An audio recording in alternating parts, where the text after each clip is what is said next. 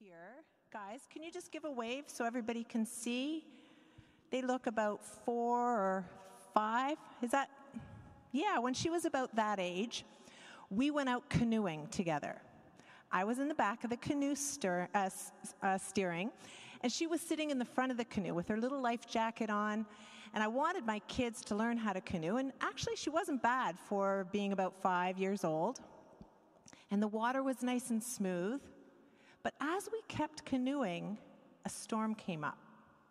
We were out in the canoe, sort of pretty far out in the lake, and the storm got worse and worse. The wind began to blow, waves came on what's usually a pretty calm lake, and I began to really struggle to try and bring our canoe into shore. And my daughter was sitting at the front, and of course, the canoe was bobbing around because she was so small. And she kept dipping her little paddle in, and I was just saying, Oh Lord, please help us just get into shore, get into shore. And then my daughter turned around to me and she said, Are you going to help me or what?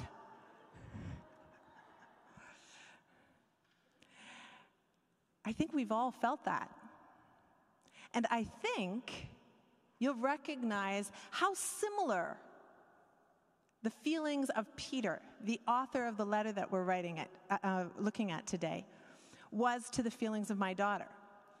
We, in fact, have several stories where Peter also finds himself out in a boat and also looks to our Savior and says, Are you going to help me or what? When the storm came up suddenly and Jesus is asleep in the boat, when Peter bravely steps across and then finds himself sinking. And I think that most of us can relate to what both my daughter and Peter were experiencing. This feeling of not being quite as strong as you thought you were feeling that things are getting out of control and not knowing what to do, and wondering why the person who's supposed to be in charge isn't doing anything or seemingly isn't doing anything. And I think the global pandemic that we have all been living through has caused these feelings to rise within us more often than we would like to admit. And that's why we're looking at this letter, I believe because we want to know what to do with this gnawing anxiety. This constant fear that we keep trying to push underwater like balloons. So, Peter is offering his people hope. Now, his people were living in a time of severe persecution, intense suffering.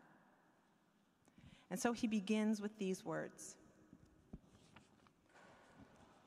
Praise be to the God and Father of our Lord Jesus Christ. In his great mercy, he has given a new birth into a living hope through the resurrection of Jesus Christ from the dead.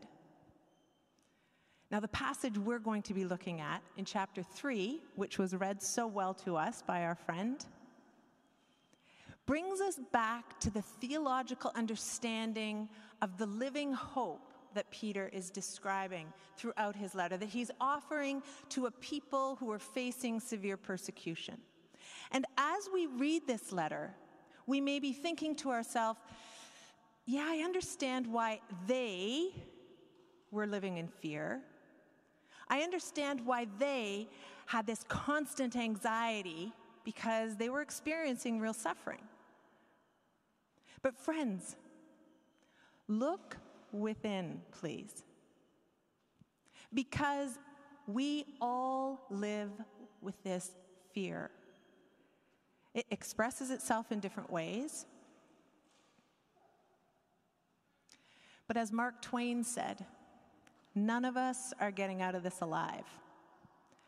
So if we think we're avoiding death here because we're not being persecuted as Christians, if we think we've come through a global pandemic and just gone, phew, made it, we are still living with the reality of suffering and death. So, what do we do with this?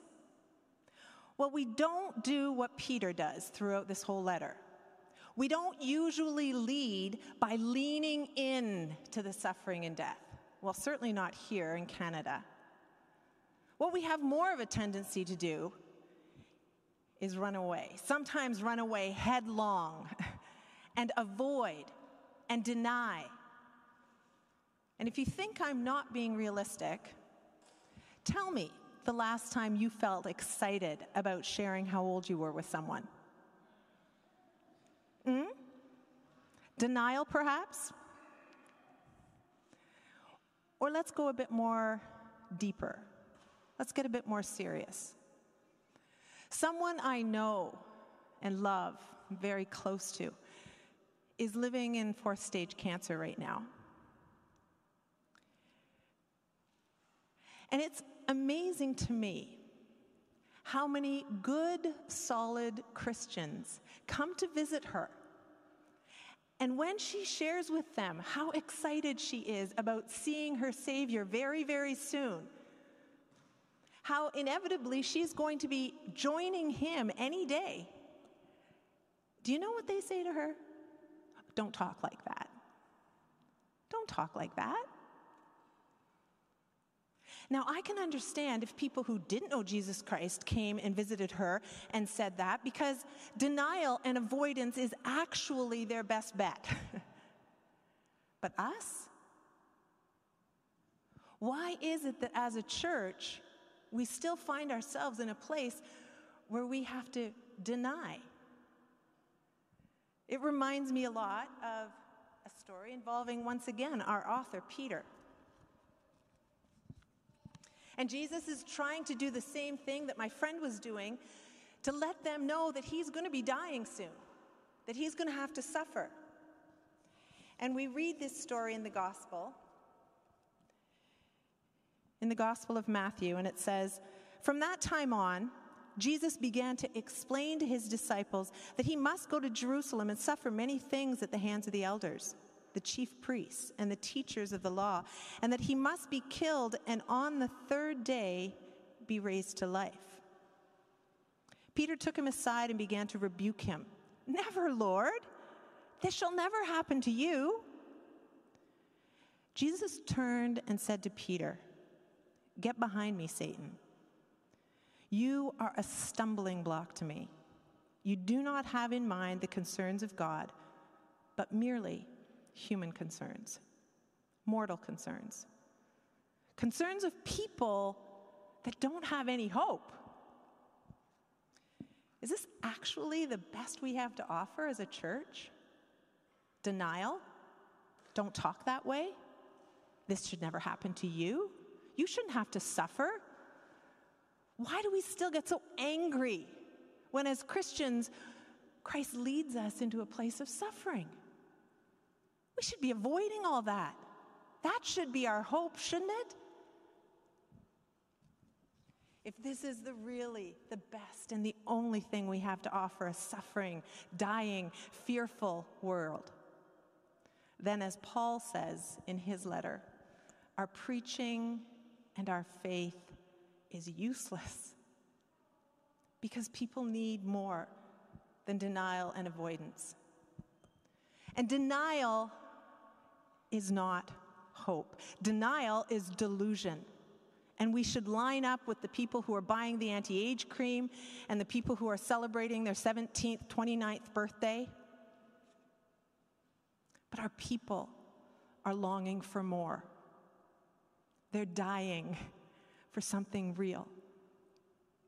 Do you know why the church grew so quickly in the early days?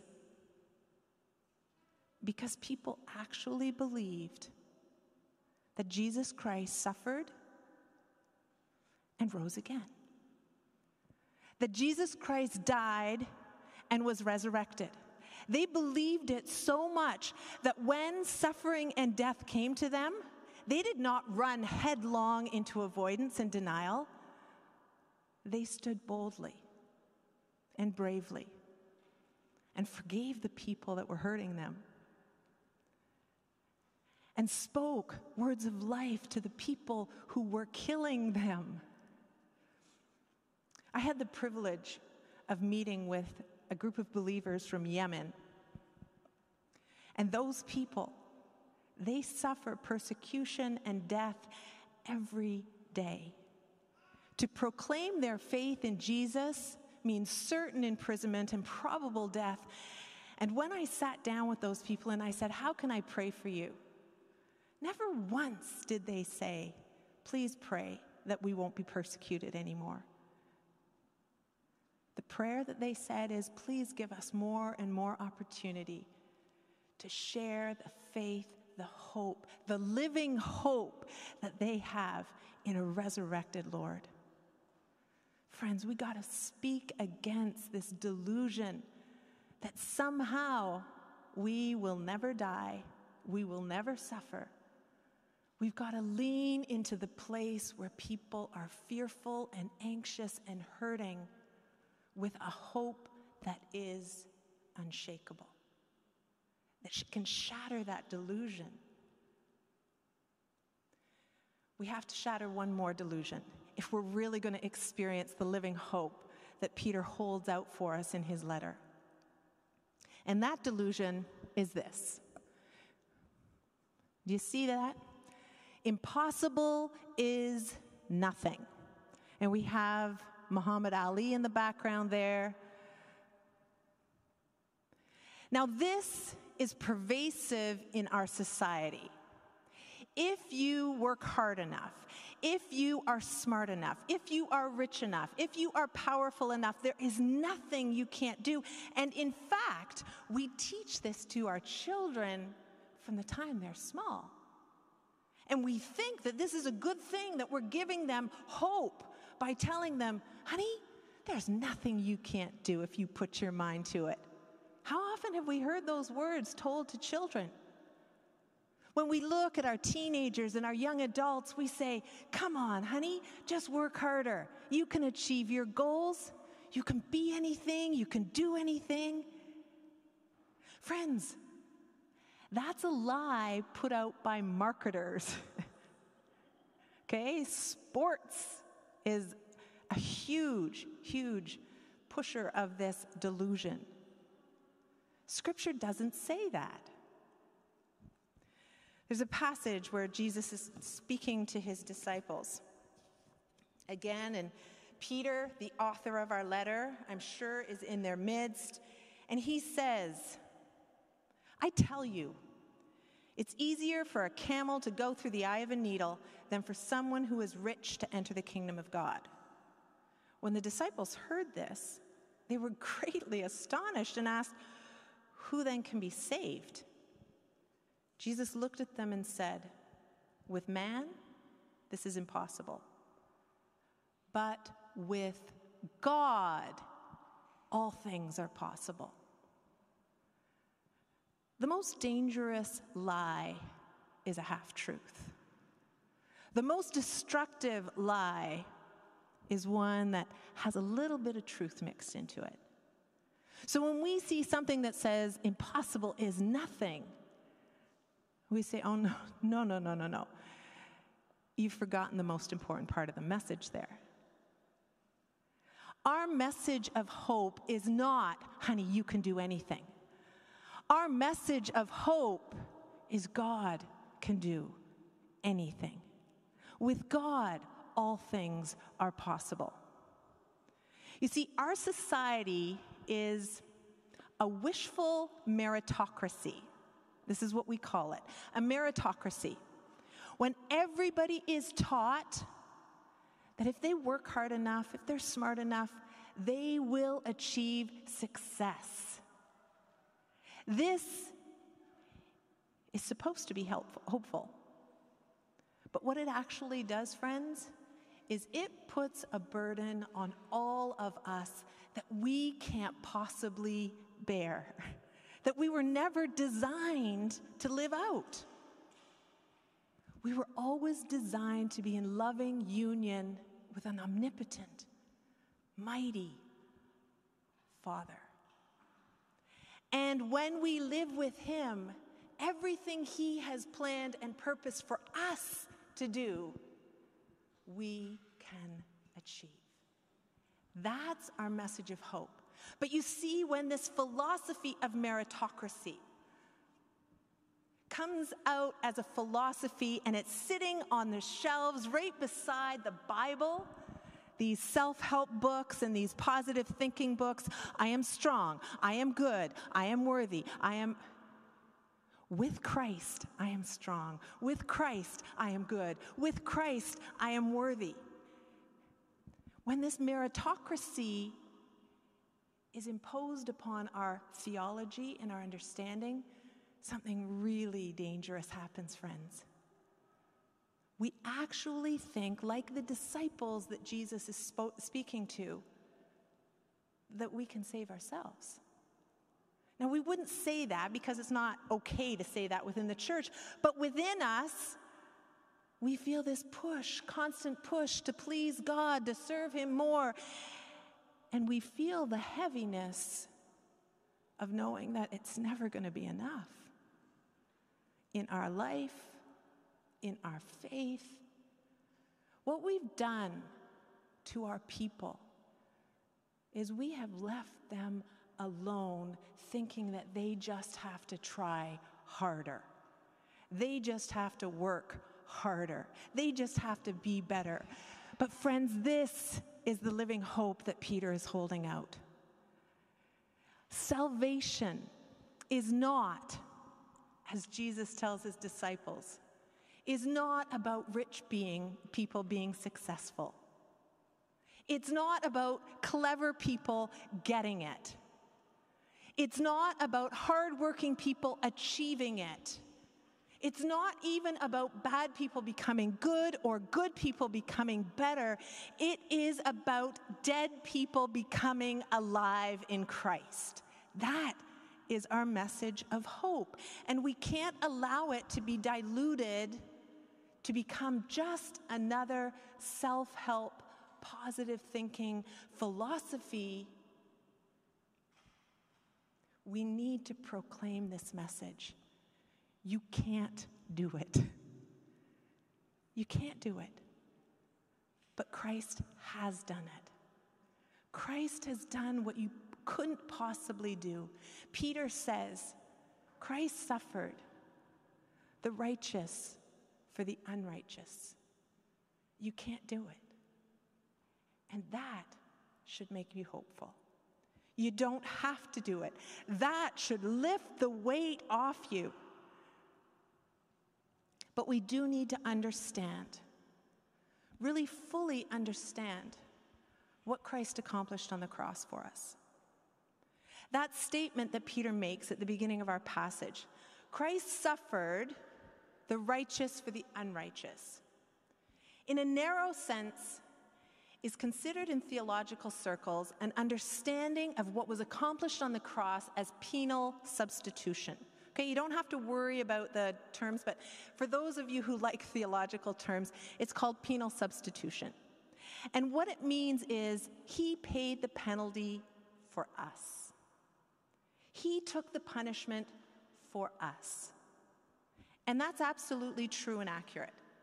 But it is not complete actually was accomplished on the cross, friends, which shatters the delusions that people live with and gives them true and solid hope, is what we call Christ is victor.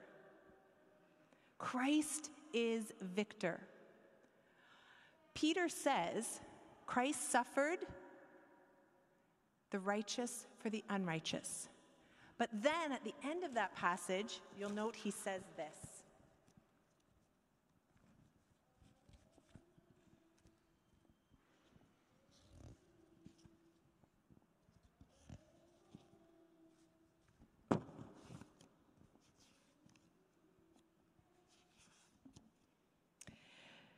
Baptism saves you by the resurrection of Jesus Christ, who has gone into heaven and is at God's right hand, with angels, authorities, and powers in submission to him.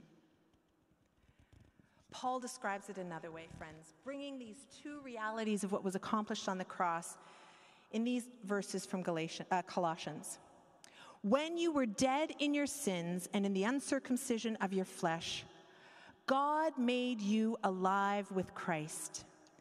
He forgave all your sins, having canceled the charge of our legal indebtedness, penal substitution, which stood against us and condemned us. He has taken it away, nailing it to the cross. But here is Christ the victor. And having disarmed the powers and authorities, he made a public spectacle of them, triumphing over them by the cross. Friends, Jesus Christ did not just take a penalty for us, He didn't just take the hit for us. He broke the power of sin and death. And that makes a difference, not just someday, although it does make a difference someday.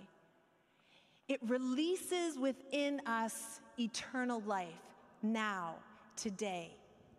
That's why Peter constantly throughout his letter uses the phrase born again. He remembers this discussion that Jesus had with Nicodemus, the rich, successful guy who thought he was going to make it just because he was so clever and had a bit of money. And he is so surprised when Jesus says, No, this isn't about your success, this isn't about your accomplishment. You must be born again. We must experience eternal life within us if we are able to proclaim this message to those around us. And this is the final point, friends, that Peter makes in this passage this proclamation of life. Now, I just want to do a really quick disclaimer. If any of you were confused as to what Peter was talking about when he was talking about the people in Noah's time and Christ going back and preaching to them, yeah, it's confusing. And we're not going to be delving into all the implications of Christ going back and preaching to them and where did he go to preach to them. And that's not the point that Peter's making here. The point that Peter is making is held in that, those first few words. After being made alive. After being made alive.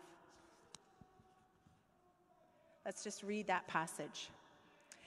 After being made alive, Christ went and made proclamation to the imprisoned spirits, to those who were disobedient long ago when God waited patiently in the days of Noah while the ark was being built. In it, only a few people, eight in all, were saved through water. After being made alive, Christ took this message of hope to the darkest, most desperate place imaginable. I want us to understand kids, are your ears plugged? Noah's Ark is a dark, dark story. It's probably one of the darkest, most desperate moments of human history, and I'm not quite sure why we share it so freely with toddlers. But maybe it gets back to that whole denial thing. Because when I taught this story to small children in Russia, who come from a very different culture, a culture that actually knows fear. they were shocked. Their little faces looked at me with horror. And I remember one little boy finally saying, Everybody died? And I sort of went, No, no, but the animals, the cute little animals, they're two by two, remember? And then another little girl goes, Everybody died? And I realized that this is a hard story. I want you to try and imagine the depravity that would cause a loving God to regret that he had made the people that he loved. I want you to try and imagine the darkness and the desperation the heartbreak, as God decided his only possible recourse was to end their lives? That's what we're dealing with here, friends. That's the level of darkness. And if you can't even imagine that level of darkness, I want you to think about Syria and northern Iraq. I want you to think many years ago to Rwanda. This is the level of darkness we're describing, friends. And although right now we feel pretty immune to that, which allows us to look at a story like Noah's Ark and think maybe there's, it's a bit cute, that's real. And the beautiful part of what Peter is doing here is he is saying, think of the darkest, most desperate place you can and go there. Go there virtually, go there in prayer, or maybe even travel there. But know this Christ is there. And he is proclaiming life. He is proclaiming life in the darkest and the most desperate situations. And friends, I have had the privilege of going to these places, of walking the streets of Aleppo, of sitting with the ISIS brides, the Yazidi ISIS brides in northern Iraq. And the only reason I can do that is because, praise God, I'm born again. I have an eternal life that is so unshakable within me that I can lean into those dark places and know without a doubt that Christ is there proclaiming life. I don't know how it all works in human history, but this one thing I know, friends. You must be born again. You can't just know a philosophy. You can't just know some positive self talk. You must be born again to experience the eternal life that will take away the fear, the anxiety, that without which will not go away. You might be able to deny it and avoid it for a while, but I promise you it will not go away. It won't be enough. And Christ offers so much more. And then the call to action for us, his church, being made alive, go and proclaim. Go to those people that you know right now are living with fear, are living with anxiety, are living in really dark, difficult situations, either in your own neighborhood or somewhere in our world, and proclaim life. This is our hope. Let's bow our heads.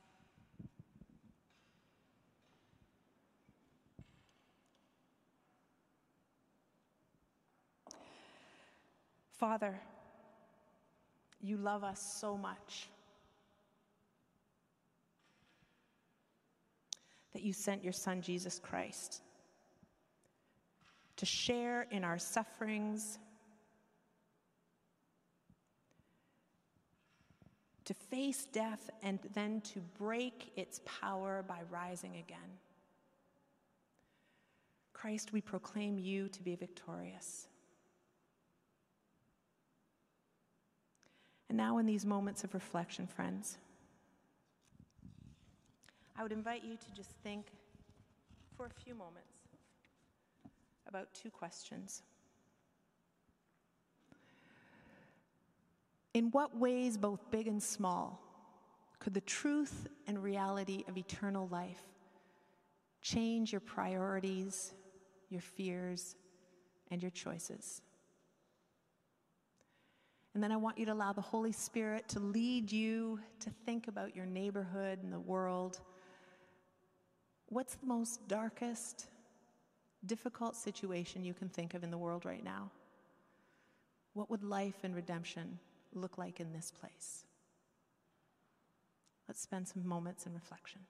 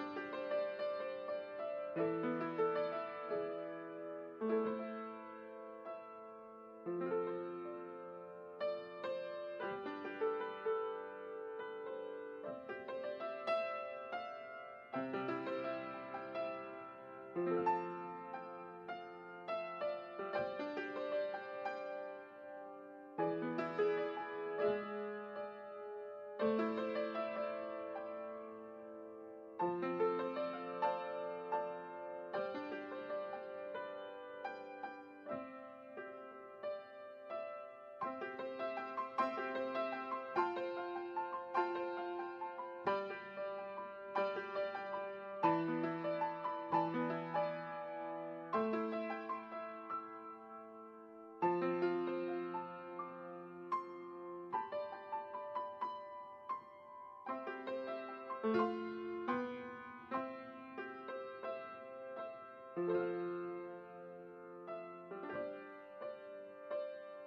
you.